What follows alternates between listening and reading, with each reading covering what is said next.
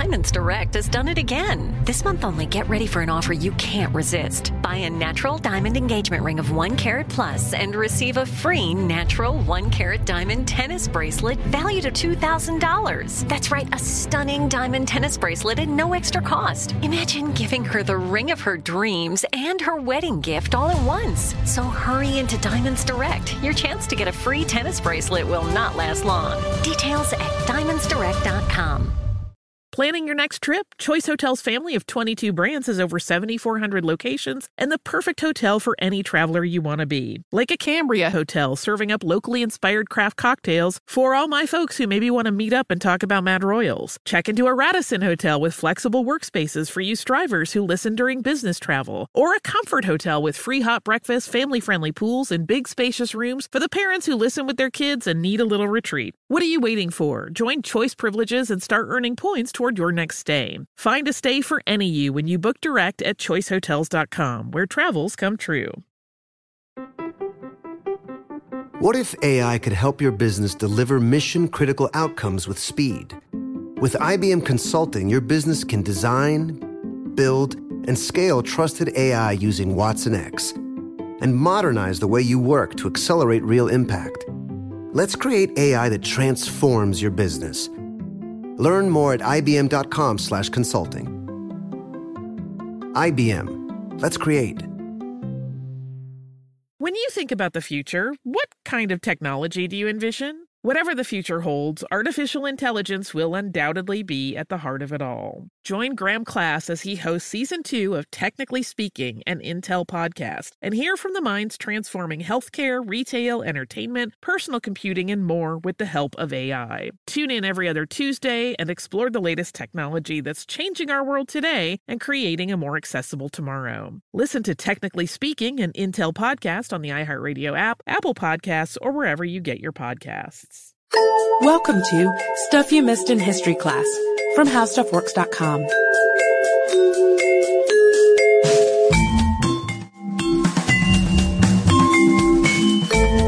welcome to the podcast. I'm Sarah Dowdy. And I'm Deblina Chakraborty. And we are continuing with our spooky Halloween October series. And we figured it would be the perfect time to discuss an exhumation. And people do suggest exhumations to us pretty regularly. I was going to say, isn't it always the perfect time to discuss an exhumation? it, it is if it is stuff you missed in history class. But we promise that most of the time we don't go looking for these exhumations. They just kind of happen. It'll be something completely unrelated to a potentially disinterred body and then suddenly there is one. So it's kind of a surprise. But this one is not a surprise. The exhumation is really pretty impossible to avoid. And it's actually what drove listeners like Matthew and Naomi and Barry, as well as our friend and former coworker Molly Edmonds to suggest this topic to us in the first place.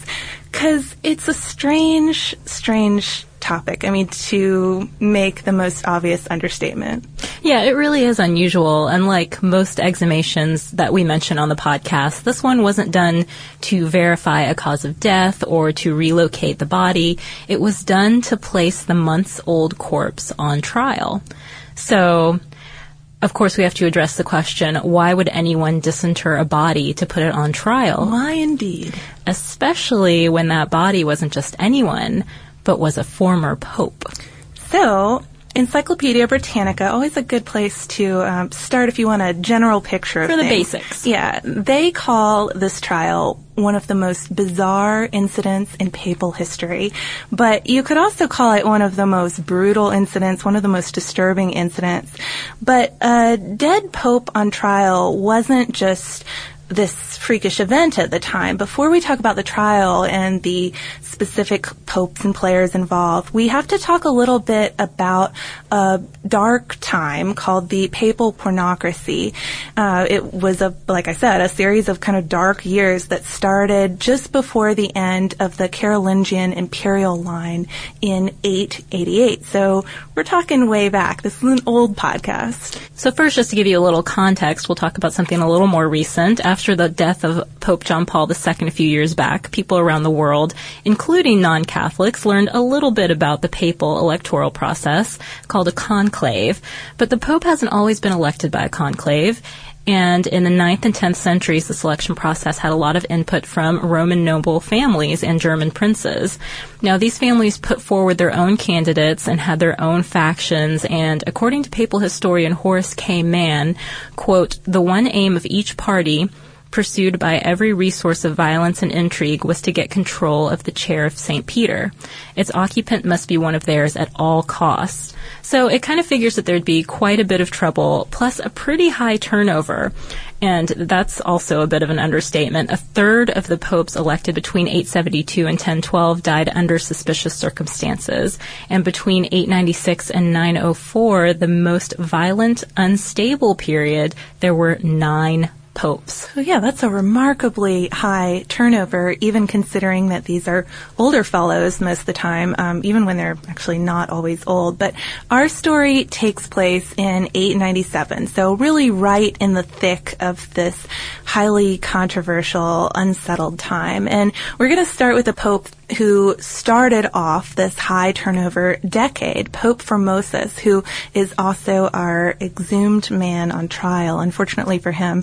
And I thought it was interesting because it's not just his, um, the terrible things that happened to him in death, but the ups and downs of his pre-death religious career kind of epitomize the hazards of the time of, of being Pope or, or being um, somebody who was a contender to be Pope. So he had been born in Rome in about 816, and he was made a cardinal bishop in 864 by Pope St. Nicholas I. We're going to really rattle off a lot of successors of his in this brief life story here. Yeah, you may want to take notes. yeah. Pope Adrian II had sent um, the future Pope Formosus on missions to France, where he had performed quite well. He was highly regarded.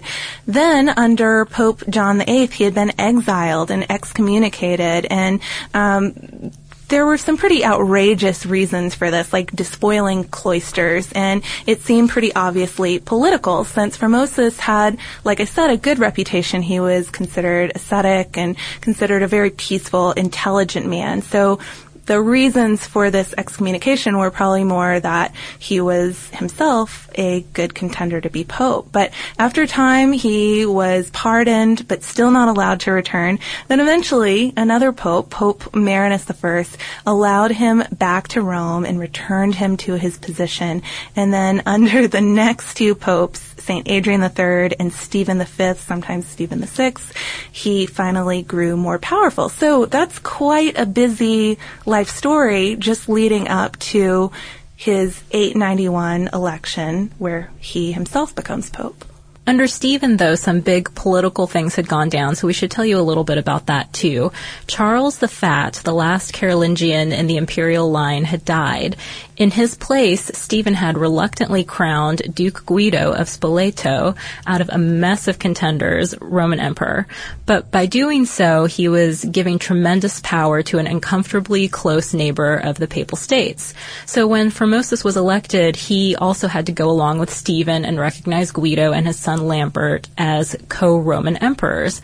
But just because Formosus recognized Guido and Lambert as co-Roman emperors didn't mean he was 100% behind them. In fact, he asked his own preferred candidate, this guy King Arnulf of the East Franks, to come and invade Italy and take care of Guido, get rid of him, and get rid of his whole faction. And it almost worked. Arnulf launched a campaign to Italy, and in 896, Formosus did crown him emperor in Rome. So it seemed like almost success, but before Arnulf could actually battle Lambert out in Spoleto, Guido had by this point died. The German contender was struck by paralysis, and that's what you'll see it described as in most sources. I guess this is the 800s, so we don't get too many more details than that. But anyway, Arnulf was out of the running. He had to quit, and not too long after that, Formosus died. So it kind of seems like the, the end of this immediate story, but that was not the case at all. The story of Formosus actually picked up just a couple weeks later after the brief pontificate of Boniface VI, when a new pope was again elected, Stephen VI, or sometimes the seventh. Unlike Formosus, Stephen was a supporter of the Spoletan party, Lambert and his mother, the Duchess Agiltrude, but he didn't just support them in traditional dignified ways, he agreed to conduct a trial to punish his predecessor who had betrayed them. So less than a year after Formosus had died, Stephen had him disinterred, dressed in papal vestments, and enthroned. Stephen acted as a prosecutor here in this trial, charging Formosus with the charges levied against him during his excommunication, but focusing on three main things. Perjury, coveting the papacy, and violating church canons, specifically transferring from the See of Porto to that of Rome. So a poor 18 year old deacon was forced by Stephen to act as Formosus's defense, you know, answer for him, squeaking out some kind of defense whenever he could interrupt Stephen's tirade against the deceased pope. And he was really too scared to get out much more than mumbles. So unsurprisingly, Stephen found Formosus guilty and ruled that all of his acts would be null and all of his ordinations void. And this really had a double calculated perk in addition to obviously shaming Formosus memory, which was the primary reason to do it. Formosus had appointed Stephen himself uh, as a bishop. And by having that appointment annulled, Stephen got off the hook for some irregularities in his own transfer from one see to that of Rome. So it was pretty it self-serving, was pretty tricky on his part to to clean up his his own record a little bit. But it wasn't just about assuring Stephen's legitimacy, though, or cutting out Formosus's uh, proteges who he had um, consecrated. It was about just completely disrespecting disrespecting the deceased pope's body. And I mean, the the following is really pretty disturbing what they what they did to the guy. And I think this is why um, this story has stuck around so so prominently in history. Yeah, for example, the papal vestments were ripped from the corpse and it was redressed in layman's clothes. The fingers used for consecrations were cut off, and Agiltrude got to keep them. And the body was then dragged through the streets, buried in a pauper's grave before being dug up again and dumped into the Tiber. But thankfully, there's such a thing as going too far. And even in this violent partisan time in Rome, folks were not happy with Stephen and this disgraceful treatment of his predecessor. So it was kind of a situation of what goes around comes around. Formosus's body was eventually pulled out of the river by a hermit where it was reburied and not long after that miracles started being attributed to him. And to add to matters for, for the Romans who were paying attention to the story, the Lateran Basilica, which is the official ecclesiastical seat of the Bishop of Rome, also known as the Pope, collapsed in an earthquake, which seemed like a terrible, terrible sign. And so all of this, plus Stephen really pushing the point too hard, his insistence that the clergy ordained by Formosus send in letters acknowledging that their appointments were invalid, all of this bubbled up and finally led to rebellion. The clergy and the people of Rome rose up against Stephen. Yeah, so Stephen was stripped of his papal powers and thrown into prison. And there the allies of Formosus strangled him in August 897. The next pope, Romanus, lasted only a few months, and the one following him, Theodore II, just a few weeks. But before Theodore died, he got right to work on honoring the dead, desecrated Formosus. He held his own synod regarding the cadaver synod, annulling Stephen's ruling and restoring Formosus's acts and consecrations. He also had the body brought back, exhumed once again to St. Peter's, and reburied in its old tomb. So after the brief pontificate of Theodore II, next came John IX, who, to really make it clear how uncool this whole trial of the dead pope had been, again nullified Stephen's synod twice, just for good measure. And because it apparently needed spelling out too, he also prohibited future trials of dead people. Probably a good policy for anyone, but um, not or at least if you're actually putting the body on trial. I'll, I'll add that caveat. But not everyone was a Formosus supporter. I know we're talking about overturning this cadaver synod. Uh, the last pope in this decade of rapid fire succession and intrigue, Pope Sergius III had supported Stephen from the beginning. He'd even taken part in the cadaver synod, the trial himself. And like Stephen, Pope Sergius III also had an allegiance or alliance with the Spoletan faction, and um, he had had a pope and an anti-pope strangled to pave the way for himself, and um, allied himself further with the most powerful family in Rome, Senator Theophylact and his Byzantine princess wife Theodora. And just kind of a side note here, Sergius even had a son with their teenage daughter who became a very, very powerful future Roman matriarch and pope maker herself. But as back back to our main tale here, as proof of his loyalty to the House of Spoleto, Sergius reaffirmed the cadaver synod, and this was really more than just talk. I mean, I know it sounds like a few years after the fact, maybe just trying to keep your allies comfortable, but it meant that all of Formosus's ordinations were again invalid. So anyone who had received orders under him needed to go back and do it again. And Sergius was especially vengeful for any bishops who had been consecrated by Formosas, who would obviously be the men most closely connected to the former pope and um, his enemy. So all in all, this is a pretty grisly story, and during the papal pornocracy, it extended a bit beyond Sergius too. John Peter Pham, former Vatican diplomat and author of Heirs of the Fisherman, Behind the Scenes of Papal Death and Succession, puts it pretty succinctly when he writes that, quote, although, at least in the minds of believers, the office that these popes have held in succession is of divine origin. How these men have been raised to that office is a very human affair. Yeah, and Pham's book that we just mentioned, I mean, really does go into the nitty gritty of it all. You know, um, looking at the history of popes and and how they died and what happened after they died and how uh, the new pope was was chosen. And I, I think it's interesting to look at that. We're probably more familiar with the 20th century history, but to look at these right. times in the 800s and 900s and and see what was going on and what um, power plays were were going on. But we want to leave on a pretty interesting side note, something to think about. There hasn't ever been a Pope Formosus II. Poor guy.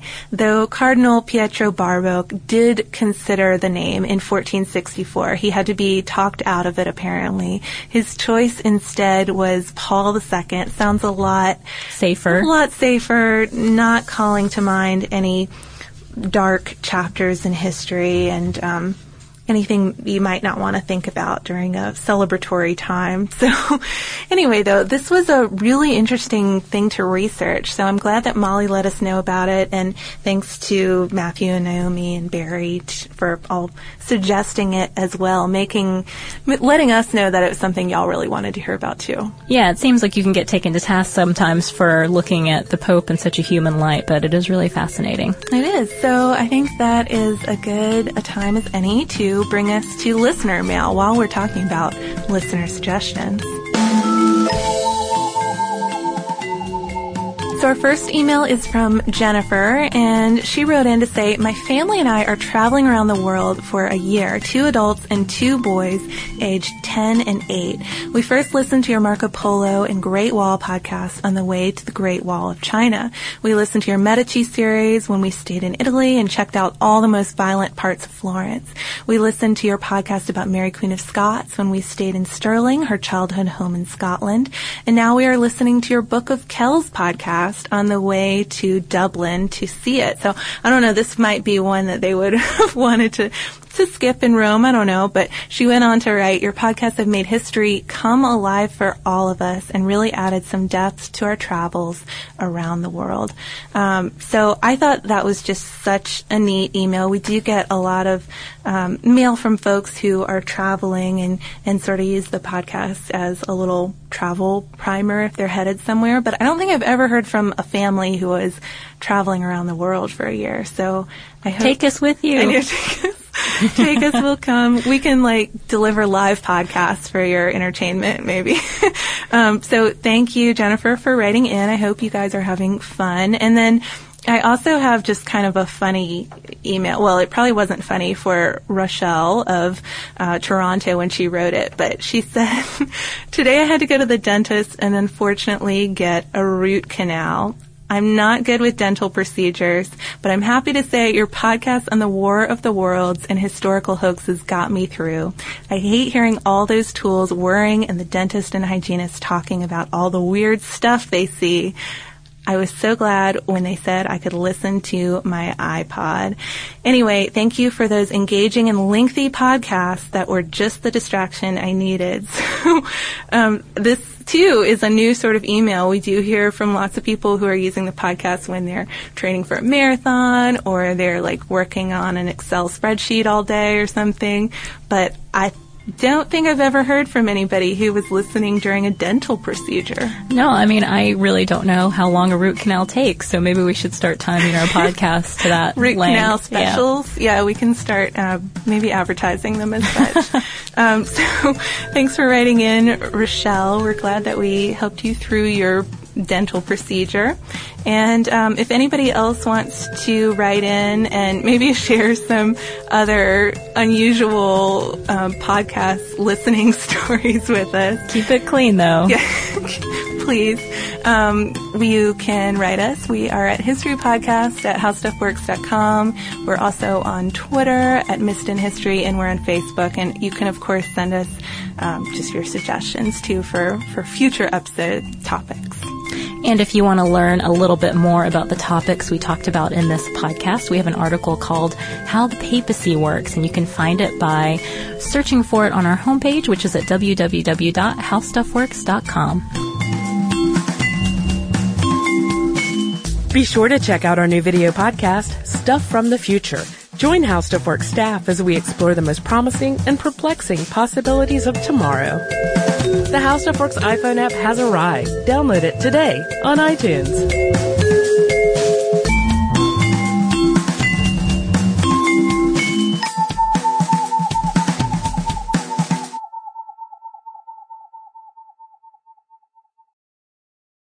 Happy Pride from Tomboy X. We just dropped our Pride 24 collection. Queer founded, queer run, and creating size and gender inclusive underwear, swimwear, and loungewear for all bodies so you feel comfortable in your own skin. Visit tomboyx.com to shop.